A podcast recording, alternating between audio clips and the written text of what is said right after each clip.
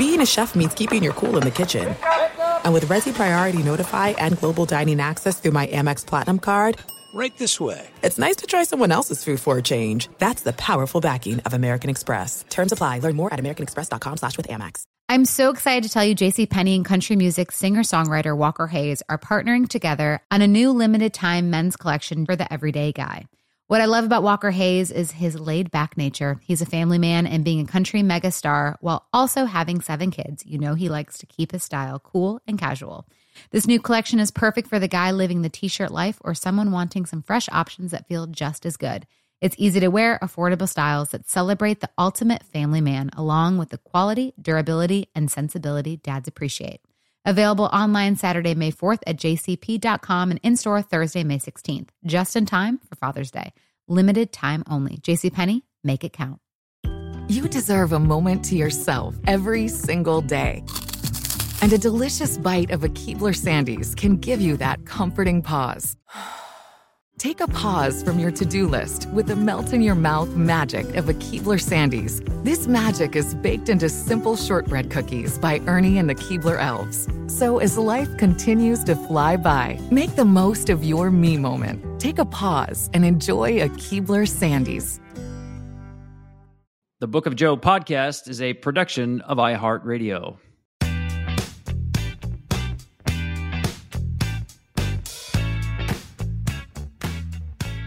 Hey there, and welcome back. Welcome to the 2024 first episode of the Book of Joe podcast with me, Tom Verducci, and Joe Maddon. Joe, happy new year. Happy 2024. Thank you, Tommy. Same back at you. I trust everything is well. I've driven down the coast. I'm setting up in Tampa for the next four months and looking forward to it. Hey, as long as we're talking about New Year's, Joe, resolutions What's your position on New Year's resolutions? Um, I'm into just making one or two, possibly. Um, for instance, this for me right now, it's to be more consistent with my driver. That's my New Year's resolution. I'm going to be very shallow about. Oh, speaking of shallow, I love to shallow the club better. but yeah, I, I think I would. Uh, my resolution is that. I mean, other parts, I don't want to eat a whole lot of sugar anymore. Had too much sugar. My my my sister made too many great cookies over Christmas. But um, yeah, uh, resolutions. Everybody wants to get in better shape. I get it. We're all going to try to do that. Uh, you know, you're going to stop drinking for a month. I guess that's a big thing these days. But very superficially, mine is to become a better driver of the golf ball. I love it. I, will sign me up for that as well. Yeah. I mean, I, I want to just split the fairway and know when I stand on that tee that uh, I'm not going to have to go looking for my ball when I hit it. That's right. If I can do that two thirds of the time, I'll be happy. Yep. I'm in. All right. We're talking about resolutions, and a lot of people also, as you say, you know, they, they want to get back into the gym. I, I, I thought you had a great idea about this 2024 baseball season, and it involves the LA Dodgers. Okay. Because they're the it team right now, Joe. And yeah. the resolution for every team now is how do we catch up to the Dodgers? Mm-hmm. But I can't recall. Maybe it was the 1999 Yankees. The last time a team is going to go into a baseball season as such a heavy favorite to be the best team in baseball. And I remember back then with uh, SI, we were trying to pick different teams each year. And this was after the Yankees obviously had that great team in 98. Um, it might have been 2000. They won 99, of course. And picking our preseason picks that year, either 99 or 2000, I think the cover was something was was like why fight it? You know, we were f- trying to find reasons to pick other teams, and the Yankees just slapped you in the face that, yeah, we're that good. You know, don't try to look for a reason. I think the Dodgers are in that category. But, Joe, you had a great idea.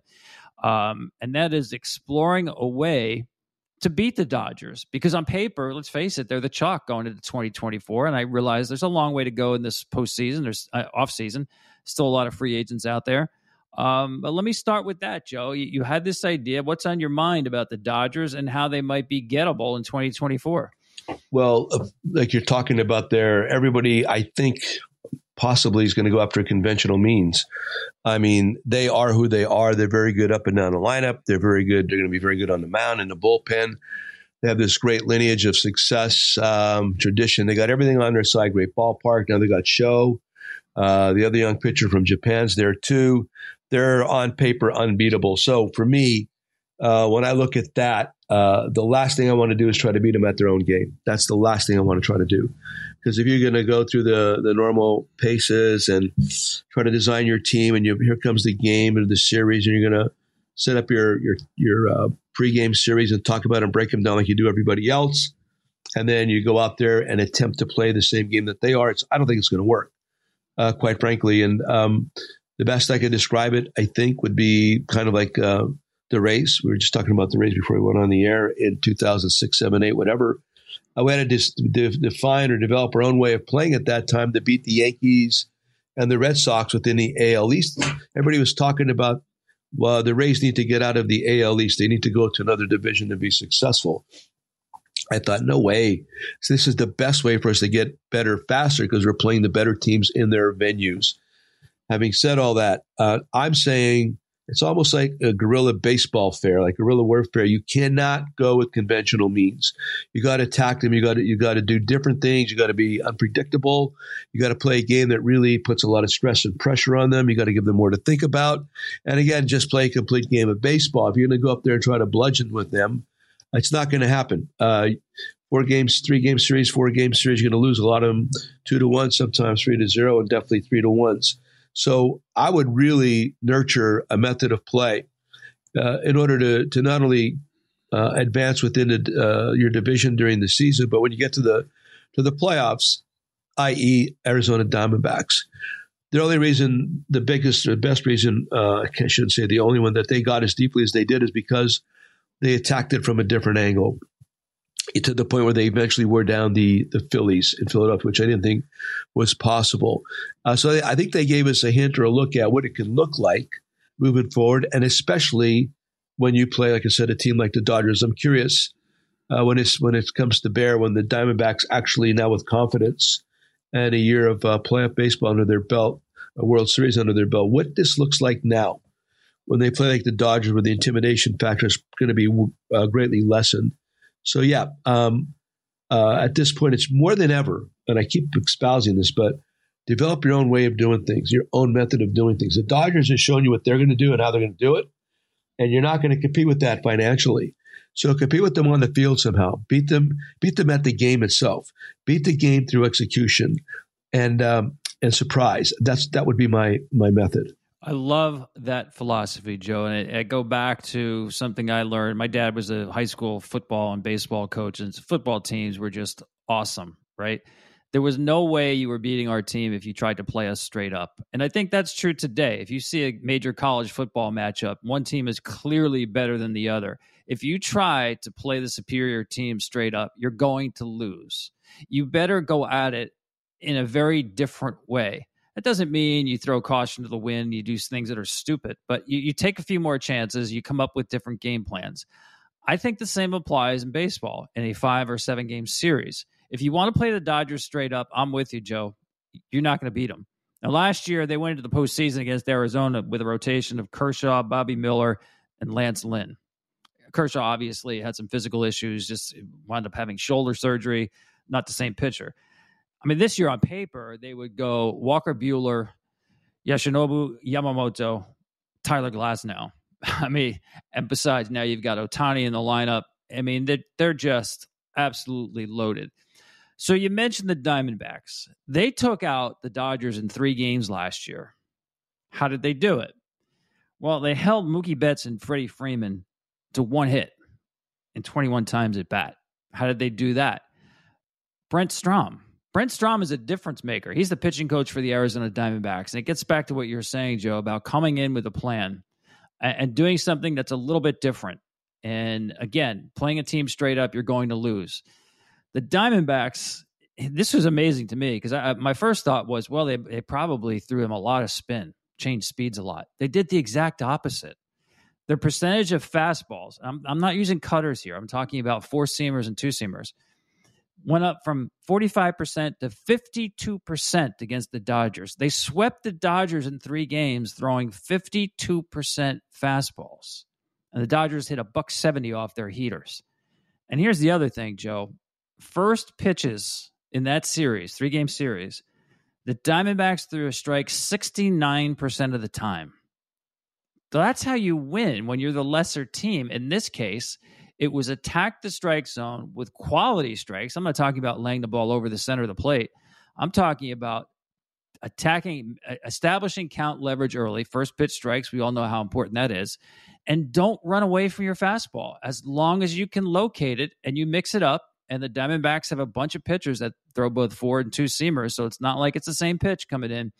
Uh, I just love that approach. It carried throughout the postseason. I think Brent Strom is one of those guys as a pitching coach who is a difference maker. And people talk a lot about, and it bothers me, Joe, in the postseason, like the, the team with the best record is somehow is supposed to win the World Series. Mm-hmm. That's not mm-hmm. what sports is these days. You know, it's about matchups once you get to the postseason. And I'm all about that. I'm fine with that. You know, we wouldn't have a postseason if it was just, you know, giving the team with the best record the championship. You've got to earn it in the postseason. And as much as we talk about inequities of payroll, the great equalizer is the postseason and the short series. We are talking about uh, just briefly with the fastball. There was a game against the uh, Tigers uh, here in town. Uh, James Shields was pitching, and Shieldsy uh, really did play with his fastball well because he had a great changeup, and I loved when he started out uh, out with his fastball. Didn't show the off speed too early, but anyway, the Tigers jumped him early. Got I don't know three runs maybe in the first inning on his fastball. And he came back in the dugout. He's talking about, I got to change this. I got to change this. I got to start using more off speed pitches. I said, James, no, don't do that, please. I said, just throw your fastball in a better spot. Just get your fastball to a better spot. Stay with your game plan. And if you start locating better, all this other stuff's going to come to play for you. And eventually, I wish I could pinpoint the game exactly, but he did. He settled in and he won the game. But after getting his butt kicked in the first inning because it was a poorly located fastball.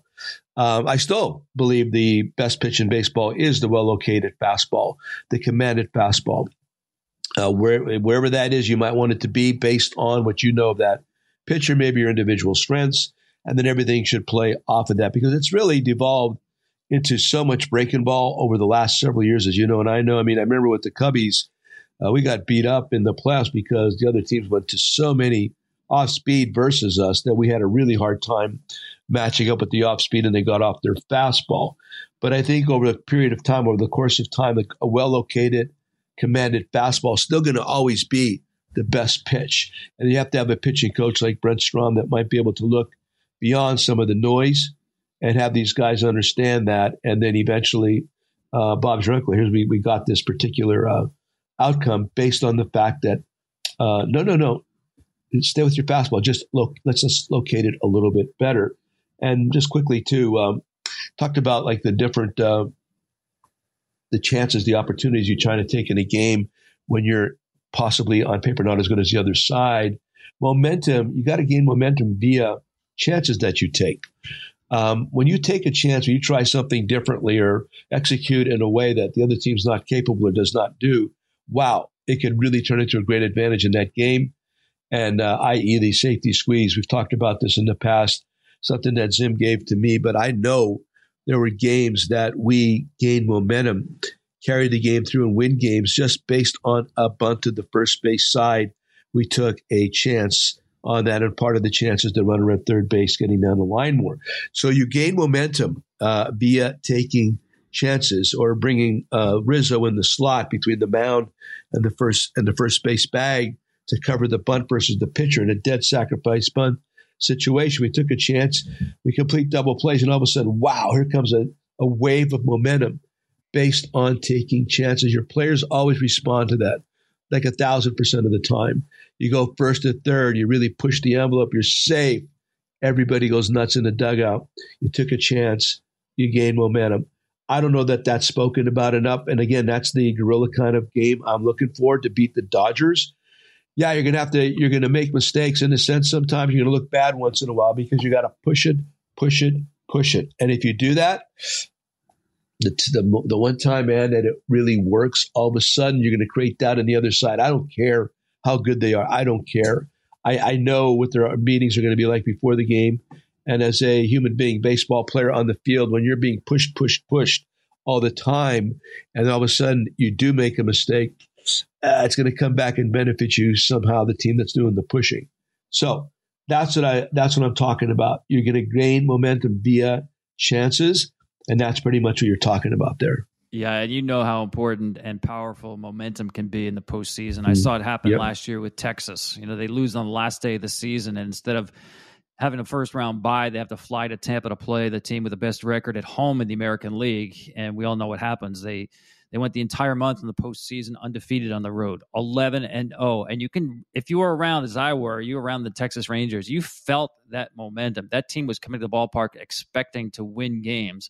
It was a bonding experience to, to have to go on the road as much as they did. But once you get through those first couple of wins, man, it just kept building on itself. So, thinking about the postseason, Joe, we've talked about this a lot. It's, it's a very different animal. And we sit here today, we make evaluations about teams based on what we think they're going to be over 162 games. Uh, but the more I see it, especially with the expanded postseason, the more I really believe it is a completely different season when it comes to who's going to win the World Series. You want to tell me the Dodgers are the best team in baseball? No argument. I got you there. They're probably going to win 105 or more in 2024. Do I think they're a lock to win the World Series? No. Put it this way: they've been the best team for a while now. certainly, Atlanta can can challenge them on that regard. But last three years, the Dodgers in the postseason are seven and twelve. Their last six postseason games, they're 0 and six, scoring thirteen runs. Does that make them a bad team? No. It's just what happens in the postseason environment. You get up against a team that can game plan for you and uh, I, you know, I do think the Dodgers can be picked off in the postseason. I, you know, I don't want to say easily, Joe. I don't want to underestimate it. Right. But I, sure. I'm not handing them the trophy here in January. Me neither. Absolutely not. I mean, I was involved with the Cubs team in 2016 where we did wire to wire it. If you remember before that season, I was in the uh, winter meetings and um, shoot, I think it might have been Vegas. I'm not sure where it was at. However, um, were, you know, you do that little scrum, and I came up with the line just extemporaneously uh, to embrace the target because uh, that's what you got to do, and that's what we did do. Uh, let's go. Come on, bring it to us. Uh, you want pressure, you want expectations, you want all this stuff, um, and that's that was a big part of that Cub team being successful. But then there's other years where we where we came up a little bit short. Not so much in 15 because nobody expected it of us, but in 17, uh, that's the third year in a row in the NLCS, and that's that's that's really close, obviously, to winning three World Series in a row. That's pretty good stuff. But when you lose in a situation like that in 17, and all of a sudden uh, people became disappointed, and I, I didn't quite understand that because again, you look at how we got there, all the different uh, circumstances we had to survive to get there, and we did. And you play well, and then you lose at the end, and then um, you're not so good anymore. And then, of course, in 17 or 18, we lose in the um, wild card game and, no, and we're no good anymore. I mean, that, it's tough, man. It's hard. It's hard to win like that on an annual basis. It's very difficult. Uh, i.e., the the Astros. That's what makes them even more impressive.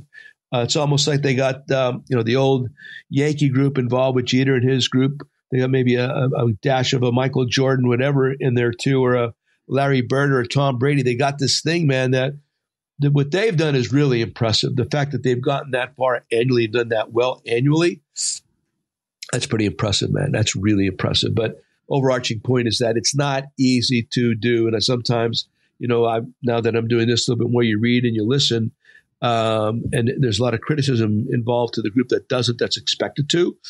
But uh, last year, I think the Diamondbacks showed exactly uh, how you get to the World Series in today's game, uh, especially how you turn around what 84 win season. Uh, you can't do it in conventional ways. Yeah, and as you know, Joe, and you live this in Chicago, expectations can be weighty. Now, you had a good group as far as handling those kind of expectations, mm-hmm. but uh, a team like the Padres last yep. year, they freely admit, you know, after getting to the NLCS against the the Phillies, um, there were and rightly so, expectations about that being a World Series team in 2023. They came far short. And if you talk to the Padres people, they'll tell you it began with trying to live up to expectations, going to spring training with a different mindset and feeling the pressure, if you will, uh, and just never got it together, never really played as a unit. Um, listen, we know the Dodgers can hit, right? Last year, they were second in the major leagues in runs per game. Only the Braves were better. Uh, they're getting Gavin Lux back and they basically have replaced JD Martinez, who had a nice year for them, by the way, with Shohei Ohtani, who's one of the best two or three hitters in baseball, if not the best. So we know they're going to score runs. What about their pitching? After this break, I want to ask Joe about their pitching, especially their starting pitching, their philosophy, and whether Yamamoto is going to be one of the best pitchers on the planet as he was in Japan. This show is sponsored by BetterHelp. People don't always realize just how much their negative thoughts and experiences stick with them and weigh them down. You may find your brain constantly running through a highlight reel of bad moments. That comment your friend made last week that hurt your feelings, that frustrating thing your mom does, or that silly thing you said in a meeting. Maybe it's time to get it all off your chest. Whether it's a tiny annoyance or something much bigger, talking about it can give you some relief and lead you to a potential solution. That's where therapy comes in. It's a safe space to share whatever's weighing you down and learn to process it so your internal highlight reel can focus on the good stuff. And BetterHelp offers affordable online therapy on a schedule that works for you. Connect with a licensed therapist by text, phone, or video call. Start the process in minutes and switch therapist anytime. Let it out with BetterHelp. Visit betterhelp.com slash bookofjoe today to get 10% off your first month. That's betterhelp, H-E-L-P dot com slash bookofjoe. There are some things that are too good to keep a secret. Like how your Amex Platinum card helps you have the perfect trip. I'd like to check into the Centurion Lounge. Or how it seems like you always get those hard-to-snag tables. Ooh, yum. And how you get the most out of select can't-miss events. With access to the Centurion Lounge, Resy Priority Notify, and Amex card member benefits at select events, you'll have to share. That's the powerful backing of American Express. Terms apply. Learn more at americanexpress.com slash with Amex. Okay. I love Walker Hayes. He's amazing. He's so fun, such a great entertainer. And that's why I'm so excited that JCPenney and country music singer-songwriter Walker Hayes are partnering together on a new limited time men's collection for the everyday guy. The Walker Hayes for JCPenney collection is an upbeat playlist of instant classics with laid back appeal and down home vibes. As a dad of seven kids, he knows exactly what fathers want and need when it comes to their style. This collection reflects his casually cool styles with outdoor inspired details and versatile colors. Perfect for the guy living the t shirt life or someone wanting some fresh options that feel just as good. It's easy to wear, affordable styles that celebrate the ultimate family man, along with the quality, durability, and sensibility dads appreciate. Available online Saturday, May 4th at jcp.com and in store Thursday, May 16th, just in time for Father's Day. Limited time only. JCPenney, make it count.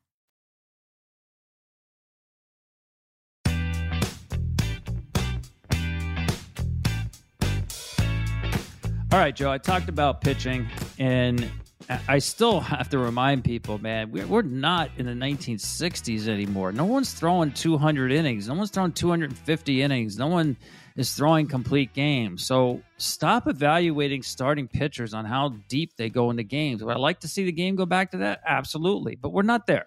Okay average start in the postseason last year was five and two thirds innings, right? More actually, almost two, three quarters of the starts in the postseason were less than six innings. It's basically give me 18 to 22 outs. That's what a manager is looking for. And even that's a lot. Um, and they'll take a le- little bit less, but basically give me 18 outs as a starting pitcher. Look at the Dodgers, Joe. They've been doing this for years, and they have more wins than anybody since Dave Roberts took over that team as the manager. In the last eight seasons, they've had only nine starting pitchers who were qualified for the ERA title. That means one inning for every game played. So essentially 162 innings. Only nine starting pitchers in eight years for a team with the best record in baseball. It's a gig economy, folks. People carve it up, they apportion it up. And I look at the Dodgers this coming year, Joe, and I see Yamamoto coming over. We know over in Japan, and you went through this with Shohei they're pitching on the sixth or seventh day. They're they're getting a longer season. They're getting more travel. They're getting different baseball. Uh, don't expect Yamamoto to be throwing up 200 innings. That's not happening. You have Walker Buehler coming back off Tommy John surgery. So again, are they going to push him to 200 innings? No. You've got Tyler Glasnow who basically is you know never thrown 200 innings or anything really close to it. Um, so you're going to say the same thing with the Dodgers. A very good pitching staff, but they're going to apportion it up. They're going to pitch guys on the sixth and seventh day. Uh, and they're going to take guys out of the games preemptively until make sure they get them, if they can, to October healthy.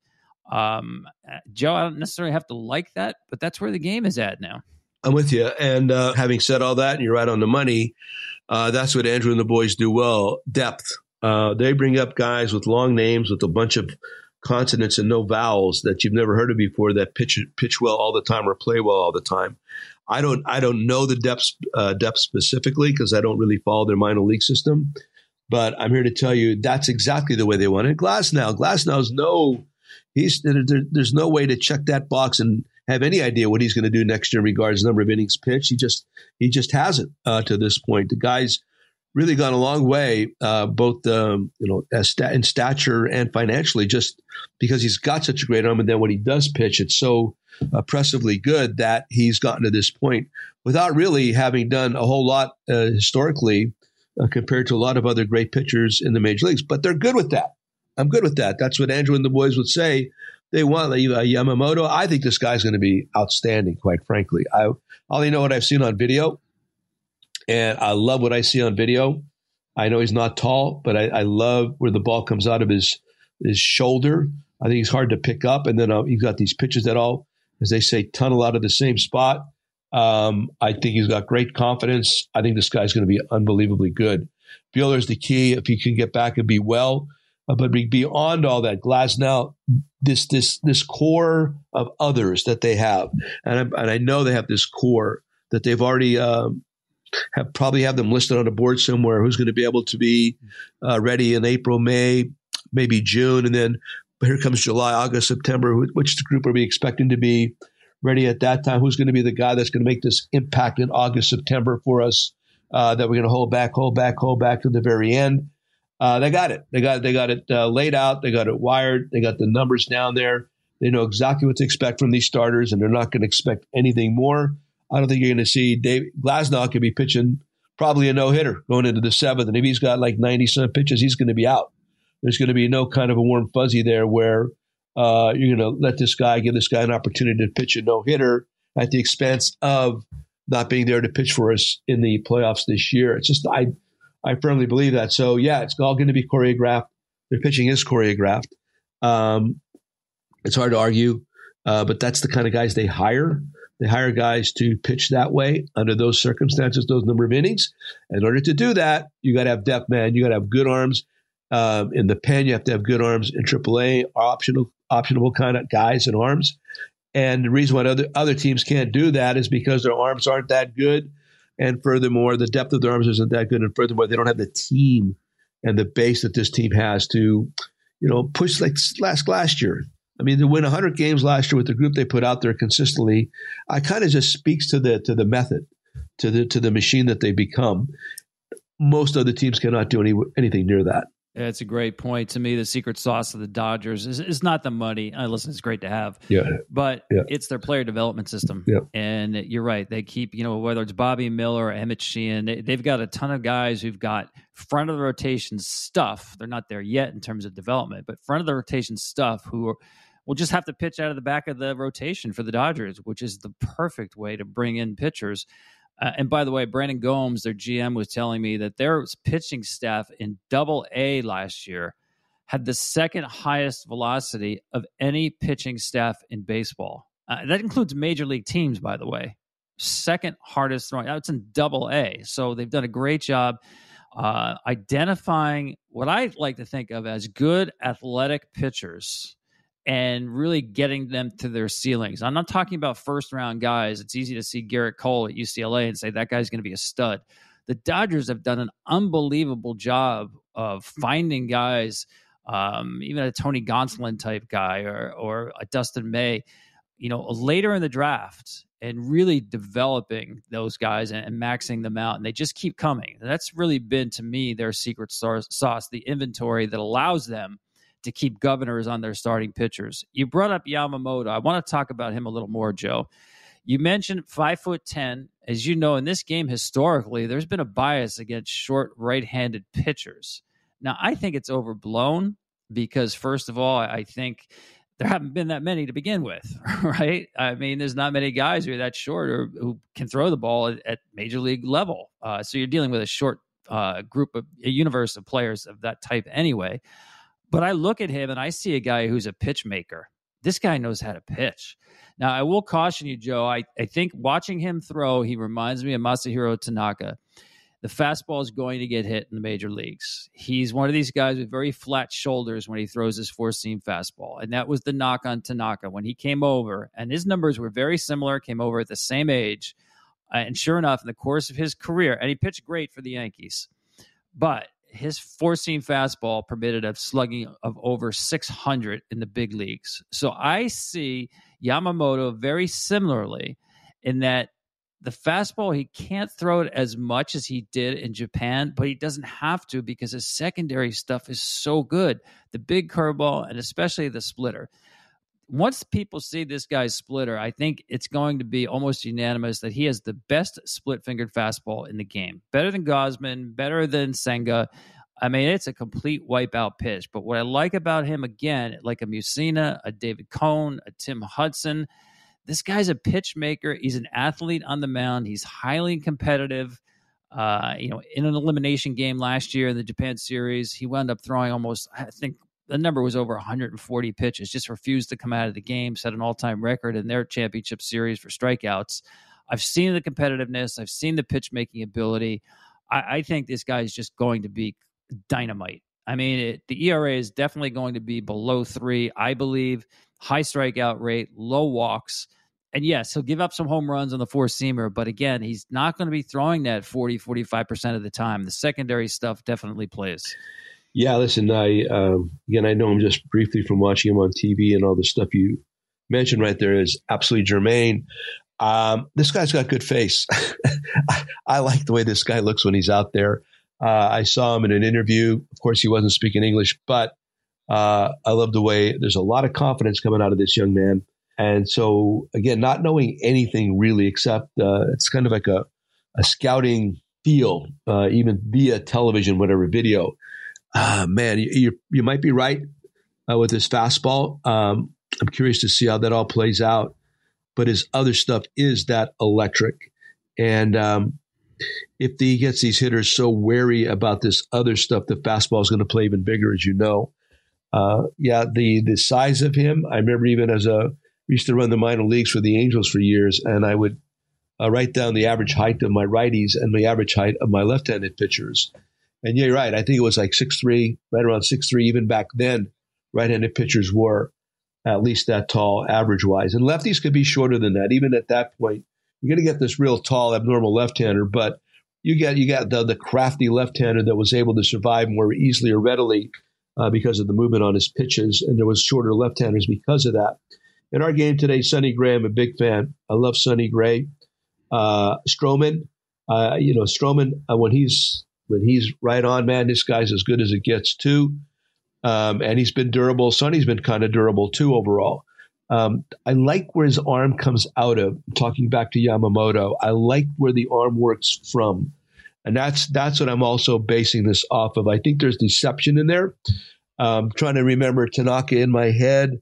If his arm slot was a little bit higher uh, than Yamamoto, although it could be very similar, um, that to me is going to matter a lot. Where the where the ball comes out of to the hitter with him, because I think he definitely has. It looks like he's ability to really ride a fastball above two. Uh, but again, good face. This guy's got good face, and for that and all these other reasons, I believe he's going to have a killer year. Well, it was made possible by Shohei Ohtani. Shohei, yeah. I mean, mm-hmm. let's face it. I mean, it was a jaw dropping number when we heard seven hundred million dollars, uh, and then you find out. Well, wait a second. 68 million per year is being deferred starting 10 years down the road without interest. So he said it at the press conference. And listen, we're so jaded in this world, Joe. We we we, we think any good deed must be a Trojan horse. Like this has got to be a workaround to the CBT. The Dodgers are cheating the system. Shohei's getting this when we don't see it. No, in this case, it really is this simple. This is a guy who this year will be making fifty million dollars off the field in endorsements. So he has the ability to say, you know what, defer ninety seven percent of my salary 10 years down the road, nah, don't even bother giving me interest. Eh, but he did say at the press conference, and listen, you know him as well as anybody, that he said he did it so that it would help the Dodgers in terms of their CBT number, the competitive balance tax, uh, which now instead of being a 70 is 46. Uh, so that saves the Dodgers a lot in tax money. And also, as Shohei said, it allows them then to reinvest that money in other players to make the team better around him. And sure enough, they turn around and they give Yamamoto the biggest contract in the history of baseball for a pitcher only. So, you know, Joe, getting back to Shohei, um, I, am surprised, but I'm not surprised because of who he is. To me, it's, and listen, again, I'm, I'm not trying to say this guy's giving up money because he's got so much coming in, but it was a very humble gesture. That's the way I see it. 100%. And, um, when I saw Andrew talk about it uh, on a on a clip, whatever, it looked to me like he was legitimately surprised by the offer from Shohei to do that. Originally, I, I, my first thought was that it might have been an, an, uh, an, idea from Andrew to Shohei, but then it all appears to be that Show had the idea and he promoted the idea, him and Nez, in order to exactly what you just said, to ensure the fact that the Dodgers have a much better chance to win now and in the future. 100%. That's he's been saying it all along. Uh, when you're with Show, I'm telling you, man, uh, there's no hidden agenda. Uh, he is he is all about pure intentions, and his main pure intention is to win and to be part of that group. Uh, he's there to support everybody around him. He's of course he's going to garner the spotlight. It's all all the eyes are going to come to him, but he's in a way he's not trying to do that. He's trying to promote everybody else at the same time. He wants to win to to be able to collect all these accolades and whatever and this kind of money without winning would be a create a great void in his life uh, as it moves forward. He needs to win a World Series in order to validate everything's done to this point for him internally, I believe, and probably not just one, more than one. And if the first one shows up now, uh, you're going to see in action the next and I reference this a lot, but the next Michael Jordan or the next Larry Bird or the next Magic Johnson or the next Tom Brady, the way he attacks the season and how you're going to see nothing different in his prep and how he goes about things just because he had won the previous year. After all, I mean, like we've been talking about, he's made as much money as he possibly ever ever going to want, and he's going to make even more than that. So even in spite of that, his motivation is still there to play and play hard and to do well. And and he's a level. This comes down to level five. We've talked about all he wants to do is win. He's he's made his money. he knows he's belonged there for a while. level four is I want to make as much money as I can. He's done that. Level three being I belong here. I can do this. Of course, he's overcome that years ago. But then he makes the money, and now there's only one level left for a guy like Shohei. All I want to do is win. So the Dodgers have that that that kind of a level of a person as a baseball player for the next ten years. And I promise you, he's never, it's never going to be where he goes, shows up to spring training that he does not want to just win. That's there. It's embedded. It's it. Take it to the bank. That's who he's going to be. That's who he is. So that's what they got. That's what they got. And there's, there's no, there's no phoniness. It's not a Trojan horse for anything else, man. He wants to win and he's going to show you. Yeah, listen, I, I was saying all along, I thought he was going to be a Dodger. I, said that at least for a year, if not more, uh, because I thought the Dodgers could give him everything he wants. They have the money to sign a player like that. Let's face it, not many teams can. Uh, it's it's Southern California. There was no way he was going to be playing for a team that plays in poor weather. Uh, so it was either Dome or Southern California. And the, the, track record of the Dodgers, they've been in the postseason 11 straight years. We've never seen Show play a postseason game. We all feel robbed as baseball fans of seeing the best players in the game play in the postseason. And that goes for Mike Trout as well, who got in there once and didn't win a game. So that's why, to me, the Dodgers made a lot of sense, but I didn't see it coming down this way. And, and kudos to Shohei and Inez for running the the uh, the free agency they did to offer that up to the LA Dodgers. And I've spoken with some agents who actually are not happy about it because they think why should a player make it easy on a club like the Dodgers when it comes to a financial commitment? But this is the player. It's like when we talked about this, people in the media criticizing Shohei for not running an open book when it came to his free agency. He's not that kind of a player. And he's not the kind of player who's going to get every last drop of, of money out of a team. Uh, and again, he's he's doing just fine, folks. But uh, the way he went about it, put it this way, we'll probably never see anything like this again. No one has come close to this. Max Scherzer once deferred half of his salary in Washington with the Nationals, 50%. That had been a record. This is 90%, 97% of his salary. It, it's like everything else he does, it's a unicorn of a contract. Yeah, there might be some criticism and all kinds of conjecture leading up to these different moments, whether his signing, how he went about his signing, etc. But the thing I love about him, and even when he um, left the team that time during the season, everybody was concerned about he didn't talk to anybody. Um, he always concludes with a solid reason. He's not going to leave you hanging. He's going to come back and give you the specifics. So there's there's no there's not a whole lot of showmanship going on in order to, to arrive at a certain point. Uh, there's things he wanted to get done probably with regarding the arm surgery and how to do it, who to see. And then he's going to come back. He's going to talk to everybody. Uh, same thing when it came down to his signing. Um, we're going to go through this properly with class and dignity. We're going to treat everybody equally well. And when we're done, we'll come back and give you the reason why we did it. That's what he does. He does. It should not. It should not be a surprise to anybody. That's who he is. It's not manufactured. It's it's not convoluted or whatever. It's just who he is. Uh, we just got to get used to it. Okay, the Dodgers spent 1.2 billion dollars on three players this offseason. Yamamoto, Ohtani, and Glasnow. Are they good for baseball? We'll tackle that question right after this. There are some things that are too good to keep a secret. Like how your Amex Platinum card helps you have the perfect trip. I'd like to check into the Centurion Lounge. Or how it seems like you always get those hard to snag tables. Ooh, yum. And how you get the most out of select can't miss events. With access to the Centurion Lounge, Resy Priority Notify, and Amex card member benefits at select events, you'll have to share. That's the powerful backing of American Express. Terms apply. Learn more at americanexpress.com slash with Amex. Okay. I love Walker Hayes. He's amazing. He's so fun, such a great entertainer. And that's why I'm so excited that JCPenney and country music singer-songwriter Walker Hayes are partnering together on a new limited time men's collection for the everyday guy. The Walker Hayes for JCPenney collection is an upbeat playlist of instant classics with laid back appeal and down home vibes. As a dad of seven kids, he knows exactly what fathers want and need when it comes to their style. This collection reflects his casually cool styles with outdoor inspired details and versatile colors.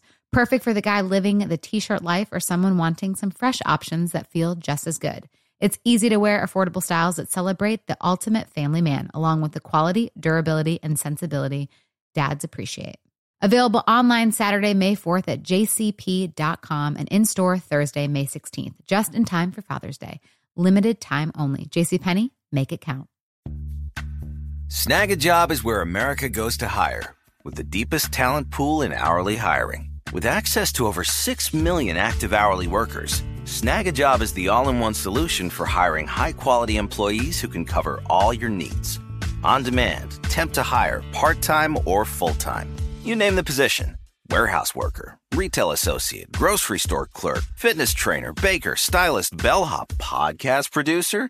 Yeah, Snagajob's got a worker for that. With our easy to use platform, you're able to seamlessly post and fill available positions quickly with a dedicated customer support team to provide all the help you need along the way. Kind of nice knowing you have a talent pool like that in your own backyard, right? Snagajob is the partner you need to keep your business running smoothly. So visit snagajob.com or text snag to 242424 to talk to an expert. Snagajob.com, where America goes to hire.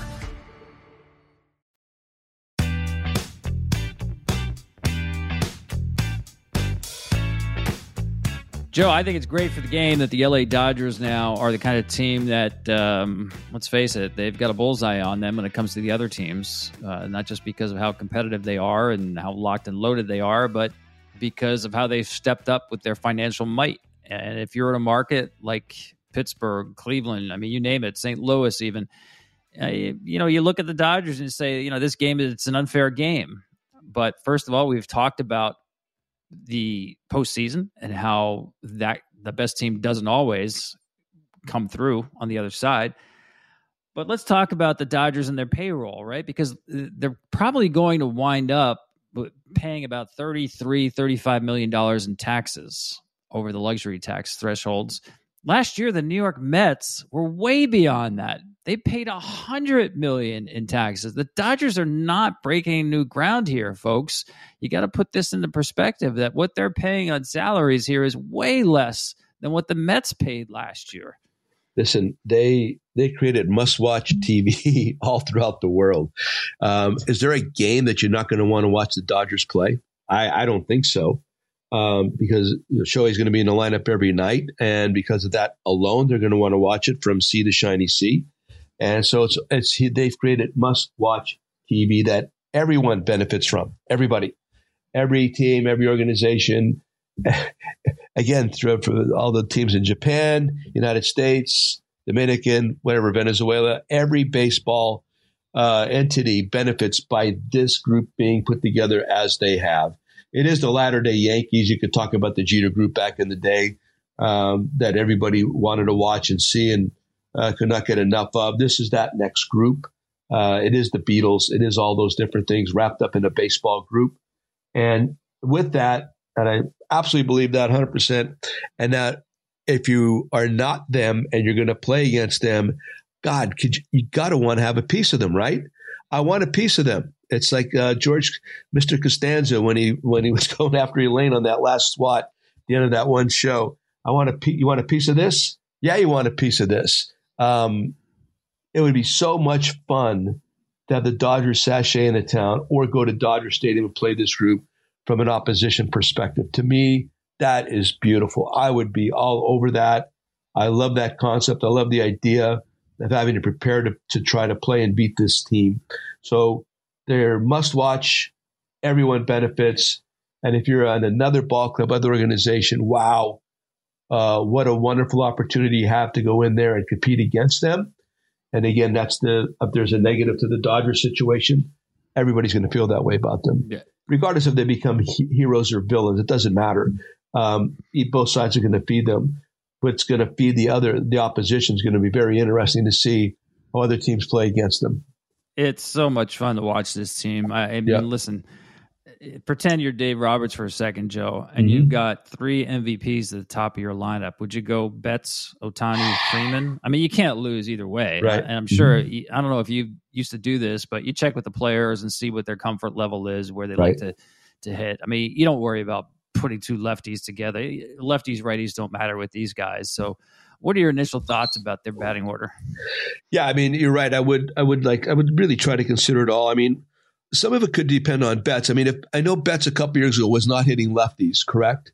I don't know if he if he changed that around or not. Yeah, that was kind of a one year anomaly, but it was yeah. extreme to the point where he thought maybe he's bringing a lefty in the postseason to pitch to him. We'll see if if if he's actually like on top of the lefties it's nice to put him into uh, make a, a Mookie Betts sandwich between Ohtani and Freeman because mm. then all of a sudden he's going to see more lefties because of that. If in fact that that would if you uh, think that would benefit him because it will not uh, bother Shohei to hit leadoff whatsoever and have uh, Betts behind Show. I think that provides protection. And again, if uh, Freeman's behind Shohei, even though Freeman hits lefties, I don't know if it provides the same protection for Show as a good right-hand hitter would too. So um, I think originally, just you know, this is uh, extemporaneously just looking at it. Um, I I like the idea of Show going first with Mookie second. It sets him up. It, it could protect Shohei even a little bit more, um, and then and then take it from there. Um, whatever comes after that. To me, that'd be kind of an interesting way to look at it from the beginning. It's interesting. I hadn't thought about that, but that makes a lot of sense. Either way, um, I'm having those three guys at the top of my lineup. Don't overthink yeah, it. Don't, yeah. don't try to find someone mm-hmm. you think is a leadoff hitter. You know, Max Muncy gets on base. No, no. Just have those three best hitters start the game. You talk about pressure on the opponent. Wow. And uh, as a fan, you better you better get to Dodger Stadium early for a change because you don't want to miss the bottom of the first inning with those three guys coming up well, even batting practice. I mean, my God, they're going to be selling that. That's a notoriously a late showing up, early departure ballpark. I'm curious if it's going to be a little bit different, like earlier show up, a little bit later departure now. Uh, when what that does at the concession stands, um, there's just no telling. The exponential uh, factor is going to be Im- impacted by all of this, um, just based on this group of players alone. I'm again, it's it's must watch TV. It benefit, benefits everybody uh, and again, to play against them, gosh, to be in the, well, actually the division, you know, the, the game, the, it's a balanced schedule now, but never, nevertheless, that would be a lot of fun having to prep for this. Hey, by the way, I got to bring this up. Shohei Ohtani, besides all the money he's getting, he's got a Joe Maddon clause in his contract. He does. He has a clause in his contract that stipulates that if Andrew Friedman or principal owner Mark Walter leave the organization, he can opt out. And that brings me back to you and the Rays and how you wound up in Chicago. And I don't know that there's, I'm sure there must be other examples of this, but none come to mind right away with this type of clause specifically tied to personnel in an organization. Yeah, that was my agent, uh, Alan Nero, put that in there at that time. And Alan, uh, Alan Andrew and I were very close. And um, we were kind of really in, interconnected tightly in um, the way that organization uh, was formed and um, on and off the field with the with the Rays. Um, so, but again, that was all Alan. I, of course, I never even thought about something like that. And then when Alan, when Andrew took off, I got a phone call immediately from Matt Silverman telling me that this clause had kicked into my contract. The other member was uh, Matt Silverman. Matt was the other one of those two guys leaving would permit me then to become the uh, the free agent in time that I that I became. So I with with Shohei, uh, it's all about he he respects these guys so much. He sees that that there's so much part of that group winning uh, that maybe in his mind's eye they will not be able to sustain this without those people and personalities in place. Um, don't doubt it. I don't doubt it at all that he's he's thought about it to that level. Uh, again, I didn't think about it to that level. That was all Alan Nero put that together for me. But retrospectively, it was it was right on the money, made all the sense in the world. However, they've done really well since we've all left. I mean, uh, Erik Neander's really picked it up well. Cashy's done a great job, but there was an interim period there where they had to rebuild too. But that's what it comes down to. It's a little bit of foresight, prescient moment on on uh, Show's part. Uh, but again, I had to, I had to thank for that moment for me. Yeah, I mean, it just goes to show you, Shohei, man, he misses nothing. Because right, if you right. sit down and think about it, here he is. He he really is doing the Dodgers a favor. And yes, they they basically fell out of their chairs when he decided, hey, do you guys mind if I defer almost all of my salary? So he did a solid for them, right? Uh-huh. So, but he realizes too that there could come a day where ownership changes hands. And maybe this humble gesture he made by deferring all that money so they can turn it around and, and spend it on other players is no longer in play because the next owner maybe wants to put it in his pocket. Uh-huh. So that's his way of assuring that his intentions are being honored.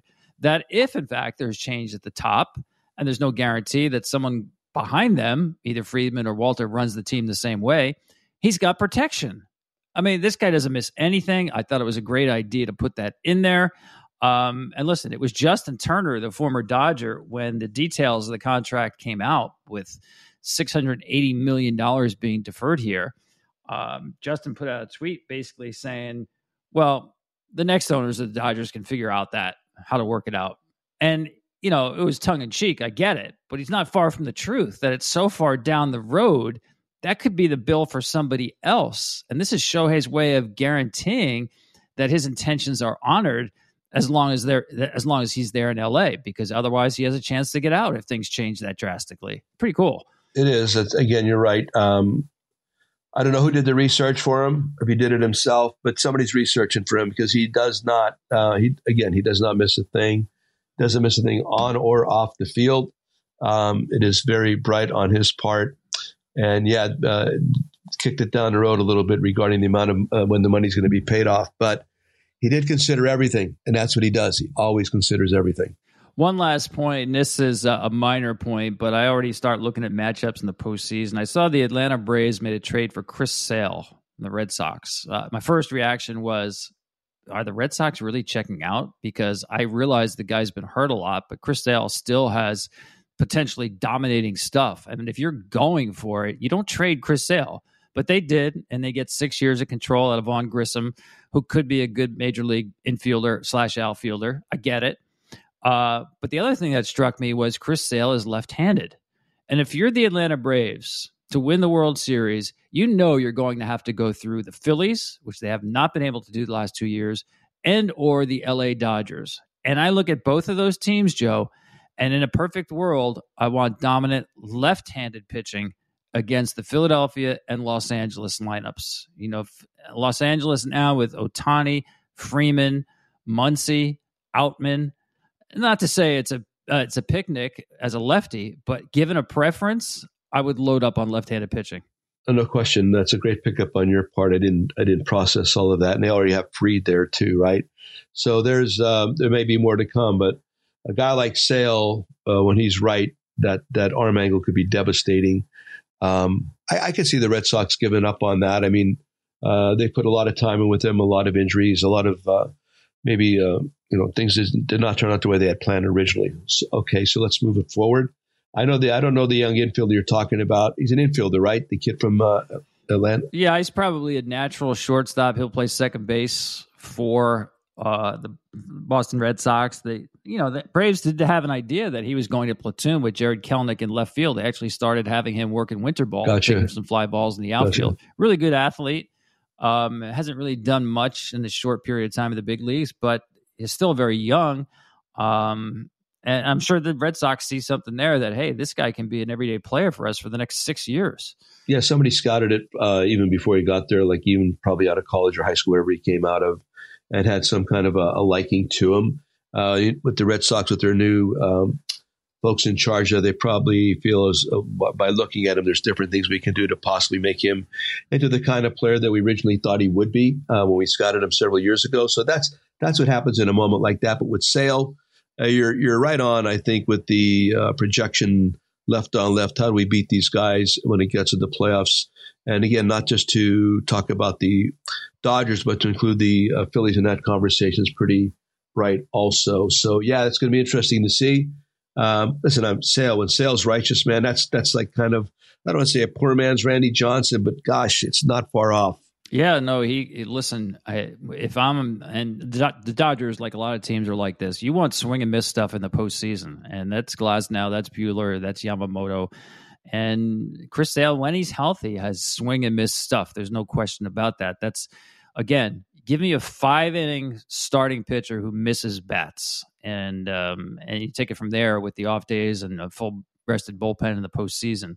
One last thing here as we talk about the Dodgers, Joe, they might not be done because when they signed Ohtani, I was told by a Dodgers source that their next two targets were Yamamoto, who they did sign, and Josh Hader. How about if the Dodgers add Josh Hader to this team? Because I don't know about you, but you know, and I know Josh Hader is talking about Edwin Diaz money, 20 million a year times five years. Josh Hader right now is having a career very analogous to Billy Wagner. And Billy Wagner pitched for a long time the way that he did with that extreme uh, attack angle from the low arm slot, high strike zone, high velo. A lot of similarities there with Josh Hader. Listen, $20 million a year, that, that's what the qualifying offer was this year. And there's only a handful of, to me, pure closers in the game. I'm like cha- game changing closers, just like true aces. There's not 30 of them. Josh Hader is that kind of guy. And you know this, Joe, as a manager, and you didn't have it very often. But when you have that one inning lockdown guy, that makes life so easy. Everybody just slots into their roles. The formula is set. You know, you don't have the uncertainty of when that bullpen phone rings, who's up. Josh Hader is the last piece on that team. It wouldn't shock me to see uh, the Dodgers wind up with him. Listen, I think he's a great fit for Texas. There's some other teams in the mix here that I'm sure will make a run at him. But I think Josh Hader is a good buy. If that's what the number is, if it's Edwin Diaz money, I, I think that highly of what a true closer can mean for a team that wants to win the World Series. That's what's going to take. He'll get that from the Dodgers. Edwin Diaz money, he'll get it. Um, he is that good. He's that good. You watch it from the other dugout. Um, it's it's incredibly difficult to, to square up um, lefties and righties. I mean, sometimes I even think that the, the righties are, it's a more difficult time for the righty than the lefty. At least the lefty, the ball can come flat across the strike zone if you uh, if you have the propensity or ability to hit the high fastball, um, which some lefties can get on top of, like Shohei. Um, you could catch up to a guy like him possibly, but um, wow, uh, I definitely see that being. I don't. I don't think that money uh, that Andrew would run away from that money. I think that they would easily pay for that based on uh, you know Shohei's uh, willingness to defer.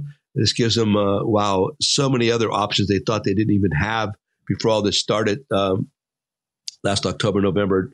They were probably not even including Hader in the conversation because they thought it would not be within their reach based on what they had to pay show. But now, because of uh, the the contract that he did sign or didn't sign, uh, this absolutely opens up Hader, and I don't think that number is going to be a deterrent at all. Uh, I know this that whether they get Hader or not, and you talked about this, Joe. That just they're the it team this year, the Dodgers. You're going to want to watch them play. Yep. You know, all year long, just to see that lineup in action, to see each time somebody goes to the mound with wipeout stuff. Um, they're they're just absolutely a loaded team, and I think that's great for baseball. Eh, it's the fact that they're in Los Angeles and the rich history of the Dodger franchise. Yeah, that adds to it as well.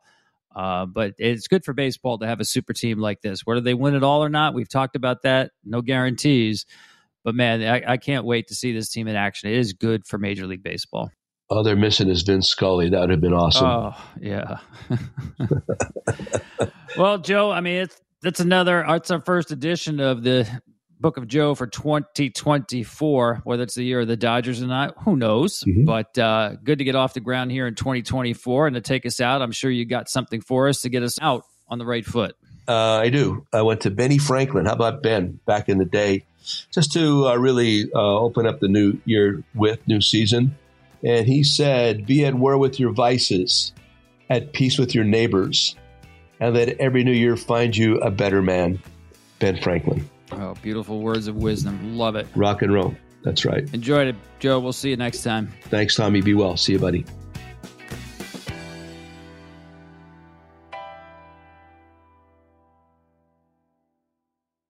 The Book of Joe podcast is a production of iHeartRadio. For more podcasts from iHeartRadio, visit the iHeartRadio app, Apple Podcasts, or wherever you get your podcasts. This show is sponsored by BetterHelp. It's a simple truth. No matter who you are, mental health challenges can affect you, and how you manage them can make all the difference. That's why everyone should have access to mental health support that meets them where they are and helps them get through. BetterHelp provides online therapy on your schedule. It's flexible, simple to use, and more affordable than in person therapy. Connect with a licensed therapist selected just for you. Learn more at betterhelp.com. That's betterhelp.com. Are you still searching for your perfect place to call home? Well, now is the time to buy at Fisher Homes. If you're looking to move in before the end of 2024, May could be your last opportunity to start building your dream home and close before the year's end. If you're hoping to move in even sooner, Fisher Homes also has homes that are move in ready and waiting for you, where you can start enjoying the benefits of homeownership even faster. Schedule your personal tour with a new home advisor today at FisherHomes.com and make this spring the season you find your perfect home sweet home. Pacaso knows your vacation home is your best home. It's the place that brings family and friends together. It's where you're the best version of yourself. Pacaso makes it easy to co own a luxury vacation home in amazing locations. Listings start at 200K for one eighth ownership. Pacaso does all the work for you luxury furnishings, maintenance, billing, scheduling, and more. And you can resell on Pacaso's marketplace anytime, historically for a 10% gain. Visit Pacaso to see thousands of listings. That's P A C A S O dot com.